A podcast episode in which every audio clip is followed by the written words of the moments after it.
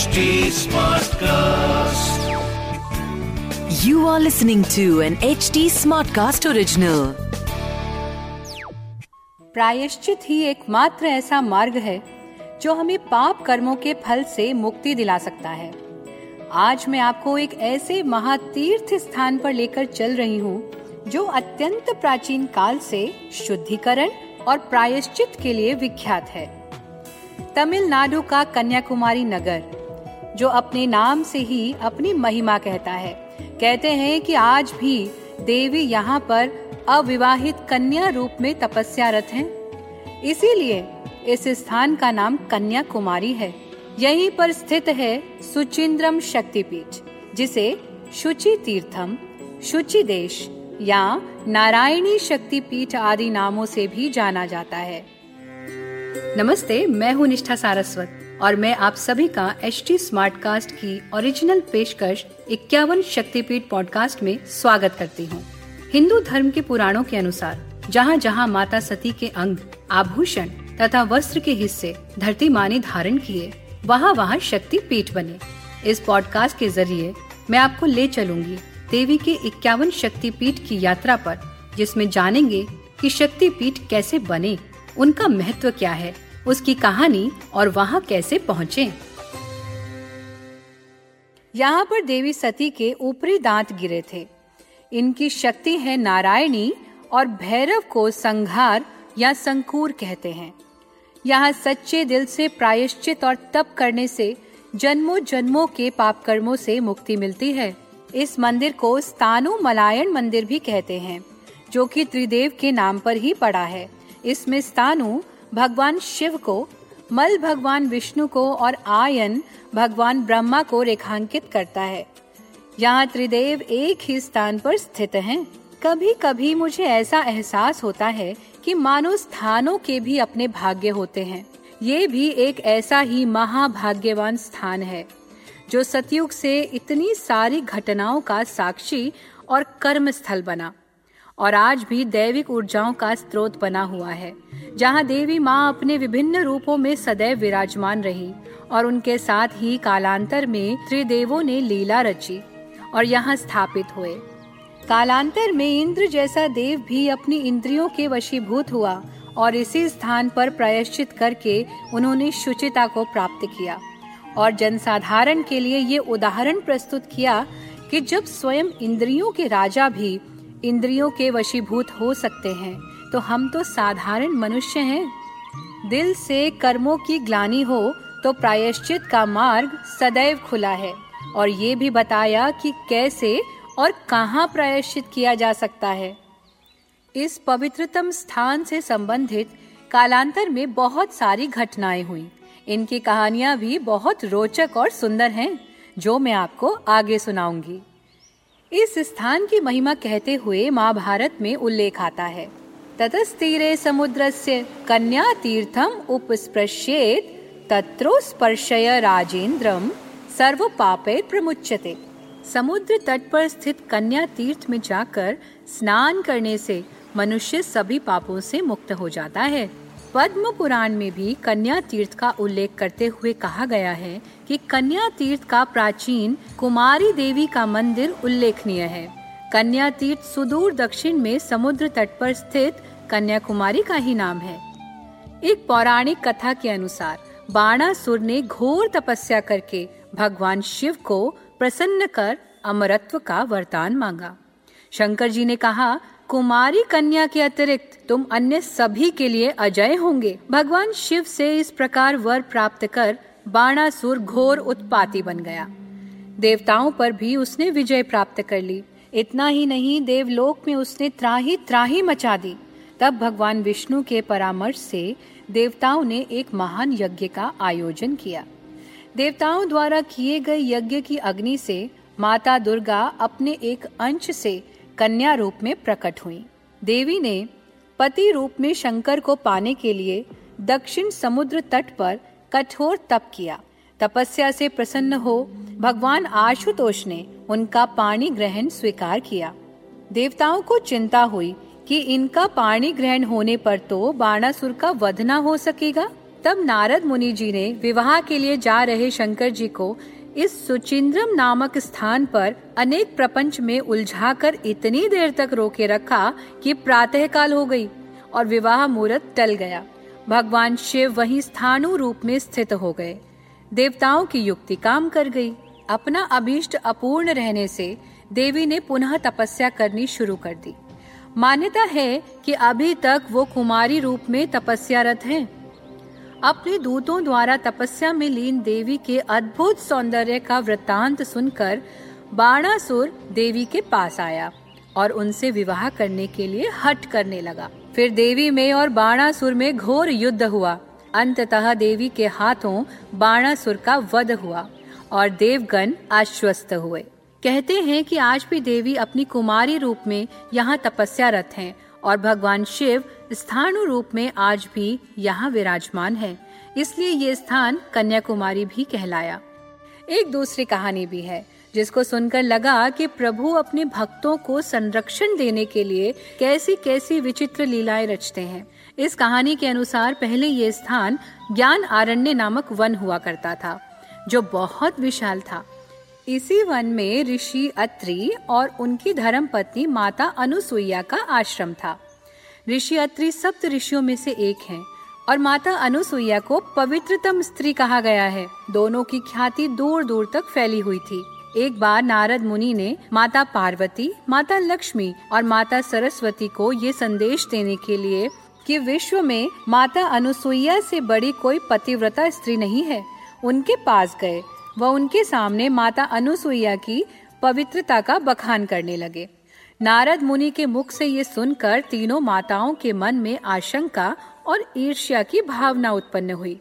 तीनों अपने अपने पति के पास गईं। वह माता अनुसुईया के पतिव्रत धर्म की परीक्षा लेने को कहा। भगवान शिव, भगवान विष्णु व ब्रह्मा ने अपनी पत्नियों की बात मान ली। एक दिन जब महर्षि अत्रि हिमालय पर्वत पर तप करने के लिए बाहर गए हुए थे तब त्रिदेव ब्राह्मण वेश धारण करके उनके आश्रम में आए। उस समय माता अनुसुईया स्नान कर रही थी। तीनों ने माता से भिक्षा मांगी। ये सुनकर वो बिल्कुल भी विचलित नहीं हुई। उन्होंने अपने अंतर मन से ये जान लिया कि बाहर ब्राह्मण के रूप में त्रिदेव हैं, जो उनकी परीक्षा लेने आए हैं। किंतु उन्हें पतिव्रत धर्म व ब्राह्मण धर्म दोनों का पालन करना था। यदि वे उसी अवस्था में बाहर आ जाती तो पतिव्रत धर्म का पालन नहीं होता। वह उन्हें मना करती तो ब्राह्मण धर्म का पालन नहीं होता। ऐसी स्थिति में उन्होंने अपने विवेक से काम लिया। वह अपने तप से तीनों देवों को छह महीने के शिशु के रूप में परिवर्तित कर दिया। इसके बाद माता अनुसुईया उसी अवस्था में बाहर आई। वह तीनों को शिशु रूप में देखकर उनका ममत्व जाग उठा। उसके बाद उन्होंने तीनों शिशुओं को अपना दूध पिलाया, उन्हें खाना खिलाया और पालने में सुला दिया। माता का दूध पीने के पश्चात तीनों शिशु गहरी निद्रा में सो गए। कुछ समय बीत जाने के बाद भी जब तीनों देव अपने अपने निवास स्थान वापस नहीं पहुँचे तो तीनों देवियों को चिंता सताने लगी। तीनों देवियाँ नारद मुनि के साथ माता अनुसुईया के आश्रम पहुँची। वह अपने अपने पति के बारे में पूछा।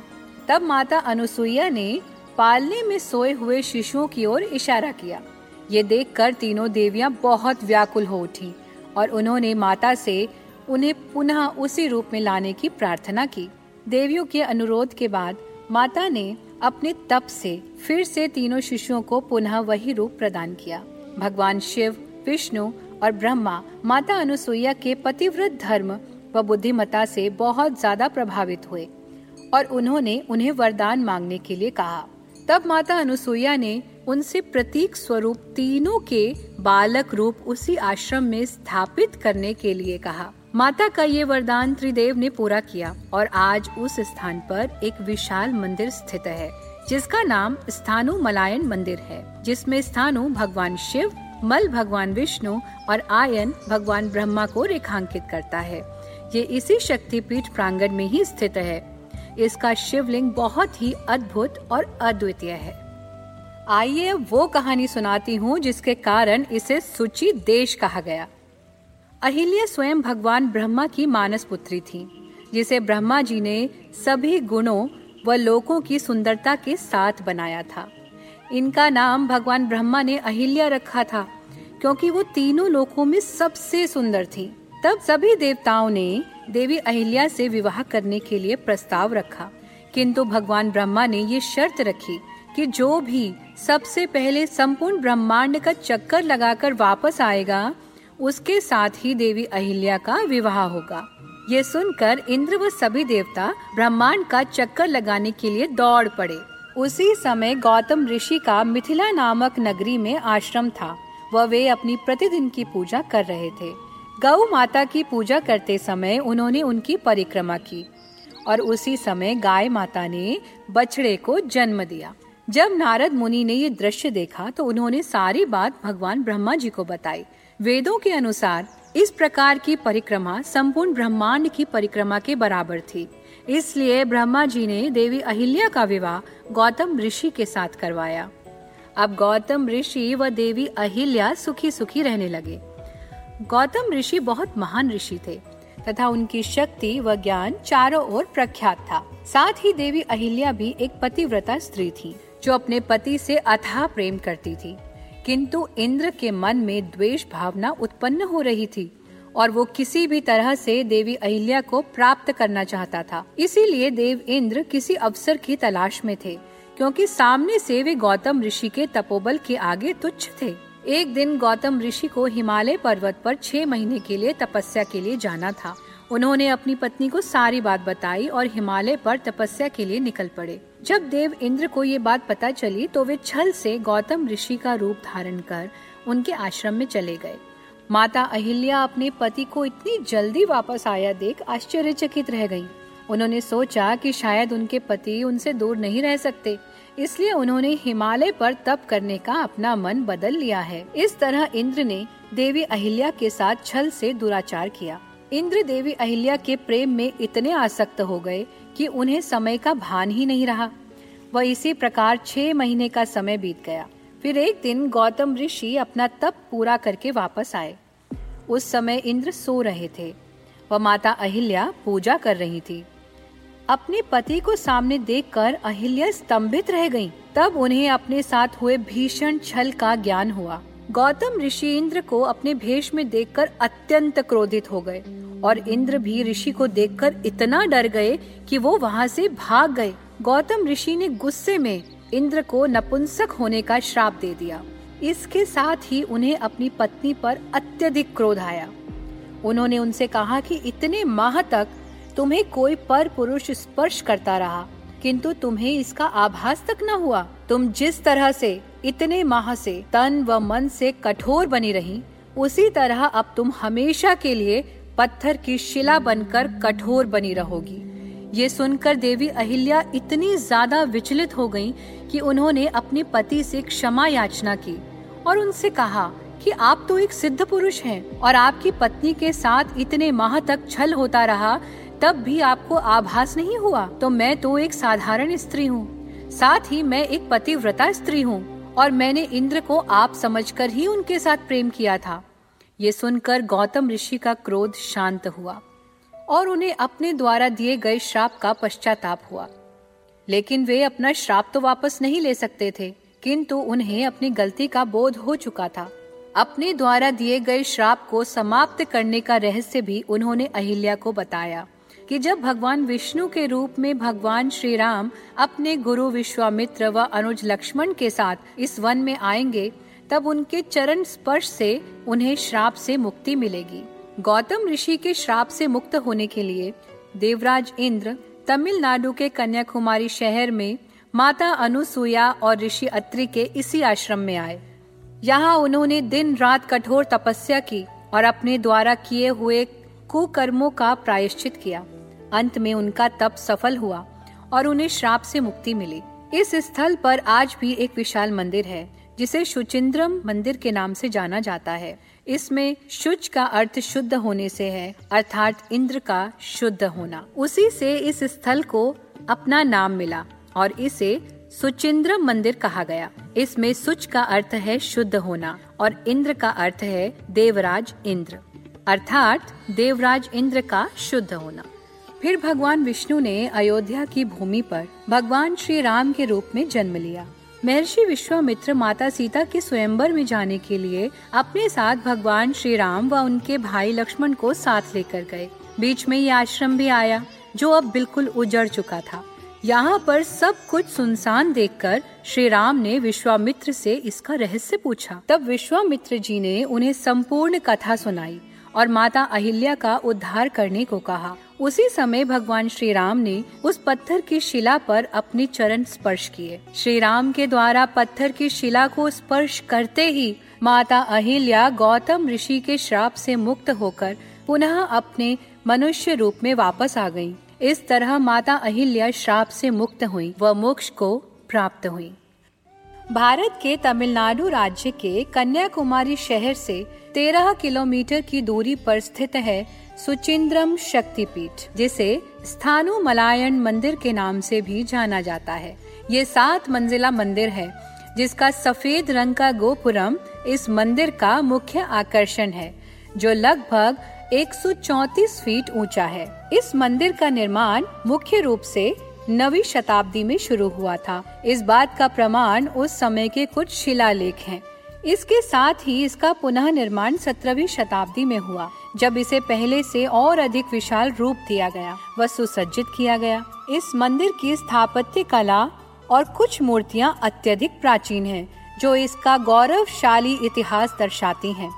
सत्रहवीं शताब्दी तक ये मंदिर वहाँ के शासक नम्बूदरी के अधीन आता था इस मंदिर का प्रवेश द्वार अति विशाल है जिसका गोपुरम बहुत दूर से दिखाई पड़ता है।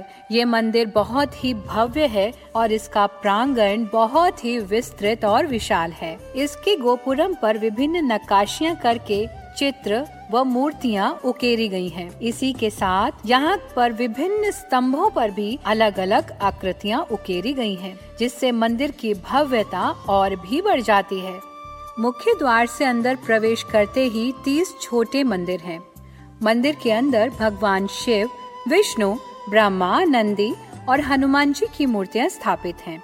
साथ ही उपवन, वृक्ष, गलियारे इत्यादि इनकी शोभा को और भी बढ़ा देते हैं आइए अब एक एक करके इन सभी के बारे में जानते हैं चलो सबसे पहले माँ के पास गर्भगृह में चलते हैं कई द्वारों के भीतर जाने पर कुमारी देवी के दर्शन होते हैं। मंदिर के अंदर माँ की काले रंग की भव्य और प्रभावशाली मूर्ति है। उस पर इतना स्वर्ण चढ़ा है कि वो स्वर्णिम ही दिखाई देती हैं। उनके हाथ में एक माला है। देवी अनेक प्रकार के स्वर्ण और हीरे के आभूषणों से विभूषित है। माँ अब भी तपस्यारत हैं। इस बात का अनुभव इस दिव्य गर्भगृह में उपस्थित ऊर्जा से लगाया जा सकता है वो ऊर्जा अंतर मन ही महसूस करता है रात्रि में माँ का दिव्य श्रृंगार किया जाता है यहाँ पर दर्शनों के लिए ड्रेस कोड भी निर्धारित किया गया है पुरुष सिर्फ़ धोती पहनकर और स्त्रियाँ साड़ी पहनकर ही दर्शन करती हैं। गर्भगृह के उत्तर में भद्रकालिका मंदिर है, जो कुमारी देवी की सखी मानी जाती हैं। मुख्य विग्रह के बाद उनके दर्शन किए जाते हैं। गर्भगृह में ही त्रिलिंगम के दर्शन भी होते हैं। ये लिंगम केवल शिव को ही नहीं, अपितु विष्णु और ब्रह्मा जी को भी समर्पित है। इसलिए इसे त्रिलिंगम कहा जाता है। इस मंदिर की मुख्य मूर्ति है जो त्रिदेव को समर्पित है। तीनों भगवानों को एक साथ प्रदर्शित करने के कारण ये पूरे भारत वर्ष में प्रसिद्ध है। आइए अब प्रांगण के मुख्य स्थानों के दर्शन करते हैं। मंदिर के दक्षिण भाग में एक बड़ा जल कुंड है। समुद्र के पास होने पर भी इसका जल मीठा है। कन्याकुमारी के त्रिसागर संगम में स्नान करने के बाद भक्त इसी सरोवर में स्नान करके माँ के दर्शन करते हैं। मंदिर की सभी गतिविधियों के लिए इसका ही जल प्रयोग किया जाता है। मंदिर की दाई ओर भगवान राम और माता सीता का मंदिर है और बाई ओर गणेश जी का मंदिर है। इस मंदिर की विशिष्टता का जितना वर्णन करें उतना ही कम है इस मंदिर में एक हज़ार पैतीस स्तंभ हैं। यहाँ चार मुख्य स्तंभ हैं, जो एक ही चट्टान के पत्थरों से बने हैं इन चारों में से विभिन्न वाद्य यंत्रों सितार मृदंग जल तरंग व तंबूरे के संगीत की ध्वनि आती है। प्राचीन समय में इन्हीं से मंदिर में पूजा अर्चना व आरती की जाती थी। इन चारों वाद्य यंत्रों की सबसे अनोखी बात ये है कि ये चारों एक ही चट्टान से बने होने के बाद भी अलग अलग धुन निकालते हैं। यहाँ पर महादेव के महासदा शिवम रूप के भी दर्शन होते हैं। भगवान शिव की एक अति प्राचीन मूर्ति यहाँ स्थित है, जिनके 25 मुख पिछहत्तर आँखें। व 50 हाथ हैं। भगवान शिव के ऐसे रूप को महासदा शिवम का नाम दिया गया है। ये मूर्ति अद्भुत स्थापत्य कला का एक उत्कृष्ट उदाहरण है। इस मंदिर का एक और मुख्य आकर्षण हनुमान बाबा की भव्य अति विशाल मूर्ति है, जो लगभग 22 फीट ऊँची है। इसे एक ही ग्रेनाइट पत्थर को काट कर बनाया गया है। ये एक तरह से भारत की सबसे बड़ी मूर्तियों में से एक है। व साथ ही इस मंदिर की भी मुख्य पहचान है। एक मान्यता के अनुसार भगवान हनुमान ने माता सीता को अशोक वाटिका में इसी रूप में दर्शन दिए थे, जिसका रेखांकन इस मंदिर में मूर्ति रूप में किया गया है। भगवान शिव के वाहन नंदी बाबा की भी यहाँ एक विशाल मूर्ति है, जिसकी ऊंचाई तेरह फीट व लंबाई इक्कीस फीट है। ये भी नंदी भगवान की भारत वर्ष में विशालतम मूर्तियों में से एक है। यहाँ पर एक नृत्य कक्ष भी है और ये नृत्य कक्ष बहुत ही अद्भुत है। मुख्य चार स्तंभों के अलावा यहाँ एक हज़ार पैतीस ऐसे स्तंभ हैं, जिनसे विभिन्न प्रकार की ध्वनिया निकलती हैं। इस कक्ष को नृत्य मंडप या नृत्य कक्ष के नाम से जाना जाता है। इस मंदिर में 2000 वर्ष पुराना एक वृक्ष भी है। जिसका तना अंदर से खोखला है। स्थानीय भाषा में इसे कोनी आडी वृक्ष के नाम से जाना जाता है। इसी वृक्ष के तने में त्रिमूर्ति स्थापित है। जैसे जैसे मैं इन शक्ति पीठों का वर्णन करती जा रही हूँ, वैसे वैसे मुझे अपनी सनातन संस्कृति पर गर्व बढ़ता जा रहा है। हर बार मुझे कुछ नया पता चलता है और हमारे पूर्वजों के प्रति मन सम्मान से भर जाता है। जिन्होंने इन पवित्र स्थानों को इतनी गुलामी जैसी विपरीत परिस्थितियों में भी इस धरोहर को सहेज कर रखा। निश्चित ही ये प्रभु कृपा के बिना संभव नहीं है। यहाँ दोनों नवरात्रों के अलावा चैत्र पूर्णिमा आषाढ़ अमावस्या अश्विन अमावस्या शिवरात्रि आदि पर्वों पर विशेष उत्सव आयोजित किए जाते हैं जो अपनी भव्यता के लिए विख्यात हैं, जिनमें प्रमुख है कार उत्सव। जो कि जनवरी के महीने में मनाया जाता है। मंदिर में मुख्य रूप से रथ यात्रा का आयोजन किया जाता है, जो 10 दिनों तक चलता है। इनमें सभी भगवानों को रथों पर लेकर एक विशाल यात्रा निकाली जाती है। मंदिर भक्तों के लिए सुबह साढ़े चार बजे खुल जाता है और दोपहर एक बजे बंद हो जाता है। इसके बाद शाम को चार बजे वापस खुलता है और रात्रि आठ बजे पूजा के बाद बंद हो जाता है। मंदिर तक पहुँचने के लिए सबसे नजदीकी रेलवे स्टेशन कन्याकुमारी का रेलवे स्टेशन है, जहाँ से मंदिर लगभग तेरह किलोमीटर की दूरी पर स्थित है। यदि आप हवाई मार्ग से आ रहे हैं तो यहाँ से सबसे नजदीकी हवाई अड्डा त्रिवेंद्रम हवाई अड्डा है, जहाँ से मंदिर लगभग 100 किलोमीटर की दूरी पर स्थित है। वहाँ से आगे आप ट्रेन, बस या निजी वाहन से यात्रा कर सकते हैं। कन्याकुमारी अपने आप में एक तीर्थ स्थान है, जहाँ अनेकों भव्य मंदिर और तीर्थ स्थल हैं। इसी मंदिर के थोड़ी दूरी पर पाप विनाशिनी पुष्करणी है, जहाँ समुद्र तट पर एक बावड़ी है, जिसका जल मीठा है। यात्री इस बावड़ी के जल में स्नान करते हैं। इसे मंडूक तीर्थ भी कहा जाता है। देवी के दर्शनों के पश्चात आप नाथ द्वारा में विवेकानंद शिला पर स्थित विवेकानंद जी की प्रतिमा के दर्शन हेतु भी जा सकते हैं। ये शिला समुद्र में मंदिर से थोड़ी दूर पर ही स्थित है। कहा जाता है कि स्वामी विवेकानंद जी इस शिला पर बैठकर चिंतन मनन किया करते थे। आज के लिए इतना ही। अगले एपिसोड में हम चलेंगे पंच सागर शक्तिपीठ, जो कि वाराणसी, उत्तर प्रदेश में स्थित है। यहाँ पर माता के निचले दांत गिरे थे।